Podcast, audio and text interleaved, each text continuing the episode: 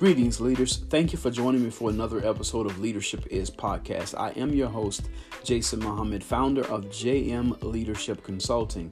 Today, we're talking about three things every leader does during a time of crisis. What is a crisis? What causes a crisis? And how do leaders see during a time of crisis? That's what we want to talk about today. Thanks for joining. Greetings, leaders. Thank you for joining us for the episode. Three things every leader does during a crisis. First, we want to look at what is a crisis. There are things that happen in nature, in life, uh, in business, right, that we sometimes describe as crisis, but are they actually crisis? So, a crisis is actually a time of intense difficulty right? Examples of, you know, a crisis would be something that happens in the healthcare crisis or a financial crisis or a natural or even a man-made disasters, right? Uh, these things are crisis. There, there are really three components of a crisis um, that that we need to focus on and make you aware of, right? So, a crisis is sudden and unexpected, right? It's sudden and unexpected. And what that produces is uh, unclarity, right? Or people are unclear of how to proceed. Um, the second thing that it, uh, that it does is it produces a uh, financial burden, F- produces a financial burden, which in turn uh, produces uncertainty of the future. You know, as it relates to investments, assets, real estate, and and etc. Right. Um, and then the third component of a crisis is that it causes uh, the loss of life, which makes people uncomfortable, right? Which simply meaning, you know, they fear of their personal involvement, fear of you know, contamination, fear of being infected, you know, especially as it relates to the COVID 19 that we're dealing with uh, in this day and time, right? So, um, also the cost of, you know, like in the 1929 Depression, fear of, uh, of starvation, you know, not having enough food, or even depression, even, right? So, again, the three components of a crisis is that is sudden, which makes people unclear of how to proceed uh, it produces a fin- number two it produces a financial burden which makes people uncertain of the future. And then number three that it causes the loss of life which in turn makes people uncomfortable right? So there, there have been four great american crises in the history and i'm going to tell you why they were actually a crisis right? So the first one is the american revolutionary war that was between 1773 and 1775 um, when America gains her independence against Great Britain. The financial cost of that was uh, in today's economy 2.75 billion, right? And then there were over 4,400 lives lost. So that was considered or described in American history as a crisis okay? Because of the lives that were lost and the amount of money the financial cost of such a such a great uh, ontaking as the the great american revolutionary war.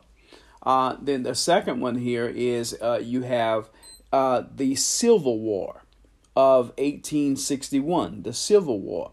Now this the civil war took place 86 years later right? Uh, 86 years later. And now the financial cost of that one was about $91 billion in today's economy. And that's, you know, between the, the Confederate and the Union, right? Because it was a civil war. Uh, the amount of lives that were lost, combining the North and the South, was over 750,000 lives. That is also considered a great American crisis right? So the American Revolutionary War and the, the Civil War. Look again at what they have in common, right? It produces not so much as sudden or unexpected. However, two out of the three they have, it produces a financial burden and then it causes the loss of life, right? In a, in a, in a major way. So again, the great American crisis, four great American crises in American history. The American Revolutionary War, number one the uh, the the Civil War, which was 86 years later, number two, Uh, the third one is the Great Depression of 1929, which actually took place 68 years after the Civil War, right? And so, um, with this, there were roughly 7 million lives lost. That's still somewhat a uh, debate according to research, right? That there's somewhat of a debate about that. They're they're kind of uncertain, but that's kind of the the pinpoint number. That's the number that most people are are are, are quoting.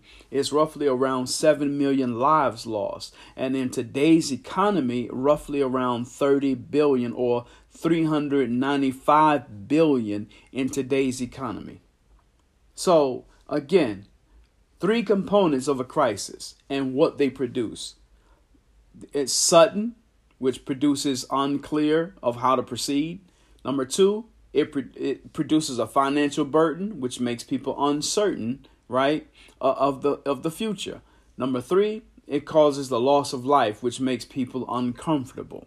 So I repeat, three components of a crisis. When it's sudden, it makes people unclear of how to proceed. Number two, when it produces a financial burden, it makes people uncertain of how the future is. Number three, if it's uh, if it causes the loss of life, it makes people uncomfortable. Those are the three components of a crisis. Four great American crises is American Revolutionary War, the Civil War, the Great Depression of 1929, and here is the fourth one. It is the COVID-19 pandemic, which happened 91 years after the Great Depression. Now, this one has been considered the greatest crisis in American history. Why? Because the here here what we're looking at is the amount of uh, money is two point four trillion dollars. Right, two point. Now there are a lot of variables within that dollar amount there, and we'll you know kind of talk about that a little bit maybe. Um, but again, two point four trillion dollars. Right this COVID 19 has cost the American economy. Um, 122,000 lives have been lost due to this COVID 19. Here are some other statist- uh, statistics, pardon me, about the COVID 19. Right? 45% of Americans are feeling down. 45% of Americans are feeling down, right? That's an uncertainty. They're uncomfortable and they're unclear as it relates to, you know, where the future is heading, right? Uh, here's another one. Uh, there is there is a shortage in supplies you to go to some of these major brands and you can find you know a a um a, a small or a large even item in volume at some of these you know major brands. But now you go in there it's it's kind of scarce even. Even with the economy somewhat striving to improve it's still a, a shortage of, of supplies right? Uh, where companies have now set a certain limit on certain household things that you can purchase because of this covid-19 right? 52% uh, of workers are now they're 52% more remote workers right? Not working in the office but actually working from home or whatever office or whatever space that they consider to be their remote area right? 52% more are remote workers. Uh, there have been fewer submissions and we talked about this you know in in last week's uh, episode of why um, you, why employees don't resist change, right? So fewer submissions for business uh, is down 40% than last year of 2019 based on census data experiment uh, experimentation products right? They did a research on on on these submissions for businesses and whatnot and they said fewer submissions uh, for businesses down 40% than 2019 here, here are some other numbers right? Soaring unemployment filings in April, 14.7%. In May, it went down 13.3%, which is good because they added 2.5 million jobs, right? When in April, uh, there was like 20.5 million jobs lost, but they added 2.5 million jobs in, in, in May. So that's a that's a step in the right direction as it relates to economic uh, recovery. Okay, and then here's the here's the last one is people are coping with the returning to the office um, as as these phases change right?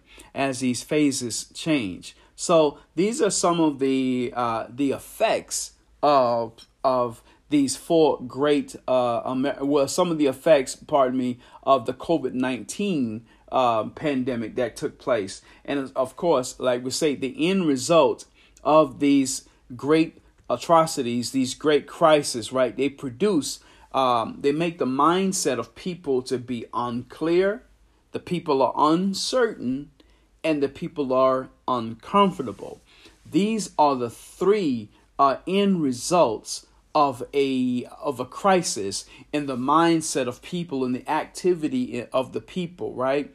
Uh, and so, how we want to what we want to talk about today is uh, three things every leader does during a time of crisis to actually accommodate, right? To actually uh, help people to to to become clear, to become certain, and to become comfortable. Um, at this time, we're going to take a quick break here and then we'll be right back. Thank you. Hey, thank you all so much for returning. So let's kind of recap real quick. The three components of a crisis is sudden, which makes th- people unclear. Uh, it's a produces a financial burden, which makes people uncertain, and then it uh, causes a loss of life, which makes people uncomfortable right? And so, with those three different mindsets or different uh, realities that you know are caused due to a crisis, well, how should leaders respond to a crisis to turn this around? Well, first, it starts with how leaders see a crisis, right?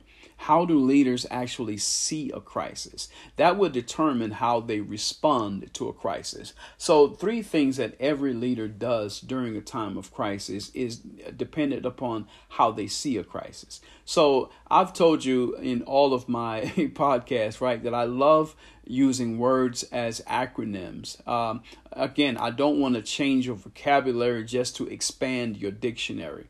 And so I use the word see, S E E, right, um, as an acronym which stands for serve, enlighten, and empower. These are the three things that every leader does during a time of crisis they serve, they enlighten, and they empower. This is how a leader see or sees during a time of crisis, right? So the first one is that they serve. How do they serve? Well, they serve by volunteering. See, they, they volunteer. You know, how do they volunteer? They volunteer their time, right? They volunteer their talent. They volunteer their technology. They volunteer their wisdom. They volunteer their resources, right? I mean, they're serving people. See, there's there's there's there's something about being a servant uh, leader, right? And we've talked about this in a series that I did um, that talked about the three keys that every leader uh, uses uh, to build influence, and one of them was to serve the people. See, what that does is that helps to to to not only build influence, but maintain and reinforce and reinforce your influence that you have as a leader when you serving the people. So, S E E serve, enlighten, empower. How do leaders serve? Well, they volunteer. They volunteer their time, their talent, technology, wisdom, and the resources, right? And how is the second way that uh, leaders serve? They donate, right? Leaders donate. What do they? They donate material, they donate space, or even real estate, even, right? And then, of course, they donate financially. You see, what do we mean by material? The materials that you know they would need. There's there's like documentation. There's like ink. There's of course there's there's food. There's drink. Right. Uh, there's uh, you know clothing. Right. Uh, there, there's then there's with the uh, the space and real estate, like having a place for people to actually be able to gather and meet, so that they can talk and discuss right then financial right? That's that's donating some money towards a cause or charitable cause donating money for fixing this and fixing that donating money to others who are trying to get materials and space and real estate right? And so uh, leaders serve by volunteering and donating okay? Number two uh, in the word see how do leaders see they serve, and then they enlighten. What does enlighten? Enlighten mean, simply means that you know they enlighten the people with the facts you know of of the crisis response info and then of course uh, work policies right and and so how do they do this this enlightenment uh, they do it with webinar trainings i'm i'm speaking specifically now um, with the covid-19 right but then of course you can use this methodology uh, throughout all, all, the crisis because there are three things that every leader does, right? And so we're talking about that first one is that they serve. Now we're talking about they enlighten. They enlighten the people, right? And so uh, this enlightenment with the facts of whatever the crisis is, you know, then uh, they break down the crisis response information that they have uh, and then, of course, they talk about their work policies as it relates to the crisis response and whatever crisis that there may be. You see, you, you have a crisis response information and work policies can be different depending on the uh, the crisis that you're following. There can be uh, man-made crisis. There can be terroristic threats, right? Uh, th- there can be financial crisis. There can be all different types of crises that can take place, and so uh, they have to break down the facts and the and the crisis response information, and then how this affects the work policies um, that are there. Work policies meaning just like right now with the COVID 19, you know, 52% or more remote workers, right? And so, how does that take place? How did that come about? Well, leaders have to enlighten the employees, right? They have to enlighten the people about what these facts are, these crisis response information is, and these work policies are. And they do this through webinar trainings, uh, Zoom meetings nowadays, right? Phone and text. They do this through uh, email documentation or email communication, right? Faxing, even still, you know. And then, of course, they do this through social media right? So they enlighten the people, you know. Then, of course, there is uh, through the emergency response system that we you know they have with the radios and the televisions that blurt out you know information as it relates to uh, what's happening with weather alerts and if you know with natural disasters like that right? So but that's again what that is doing that's enlightening the people. See when you serve the people you give the people a level of comfort right? The people feel comfortable. When you enlighten the people, you're giving the people some form of clarity. You're addressing the issues that are produced by the crisis, right? So now you're producing a level of comfort. Now you're producing a level of clarity. And then the third things that every leader does during a time of crisis is empower. You empower the people how do you empower the people? Well, you give or reinforce some authority, right? Your authority or even your delegates' uh, authority. You you you give or reinforce that. You you start promoting people into some authority positions even, right? So that you can empower them you, you can't be in all places at one time so so so one way that you empower is that you give uh, them some authority, right? And then you give them the information. You go back to enlightening them on the systems that it takes, right, to reinforce the authority that they and or you have. You see, so you empower people. The second thing is you give people flexibility. give people flexibility within your company. What does that mean? That means a schedule, right? Office or remote work, even right? Or how to receive their paid compensation or commission. You know, there's some flexibility with that. That's you're empowering the people. Because why are you doing that? Because of the last part of of empowering is its responsibility. It's slightly different from authority, but it's giving people responsibility. If you're giving people flexibility, right, then people got to be responsible or hold themselves accountable for making sure that even though they're not in the office, work still has to happen. If they're still hired on as an employee, and especially as if you have done the first part of empowering them, which is giving them or reinforcing uh, your and or their authority, right? uh, then of course they they, they, they you got to be they got to hold themselves accountable for that. And so when you give people when you have empowered people, what that does is that produce certainty. Okay? That produce certainty. So to kind of go back uh, to something here real quick. So three components of a crisis is that it is unexpected or sudden, which makes it unclear of how to proceed. It produces, number two, it produces a financial burden, which makes people uncertain of the future. And then number three is it causes the loss of life, which makes people uncomfortable right? So those are three components of a crisis. And like we say, there have been four great American crises in the the history of America, and the one that we're in now is the COVID 19.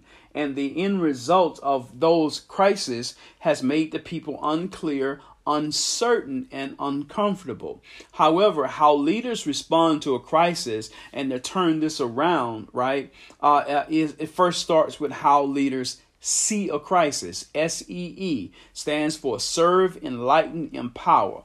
This is how leaders see a crisis. They serve they enlighten, and they empower. And when they serve, that produces a level of comfort. When they enlighten, that produces a level of clarity. And when they empower, that produces a level of certainty.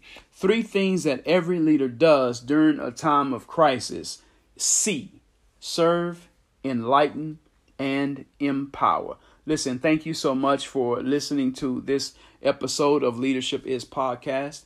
And I hope you guys have a great, wonderful, and phenomenal day.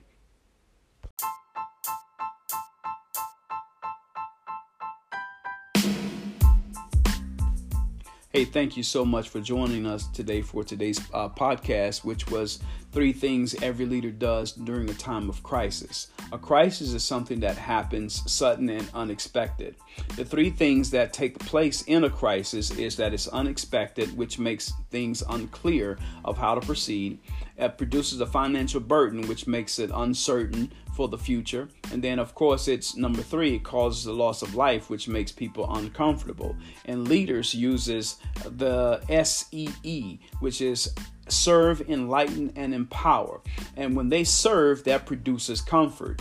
When they enlighten, that produces clarity. And of course, when they uh, empower, that produces certainty. So I really hope that you enjoyed today's podcast and got something out of it. If you would like to follow us on social media, you can do so with Twitter at the Leadership JM, Facebook and Instagram Leadership uh, JM Leadership Consulting, pardon me. I would like for you to subscribe to my uh, podcast on Apple Podcast, you know, and uh, Anchor app or Anchor.fm or even Spotify, right?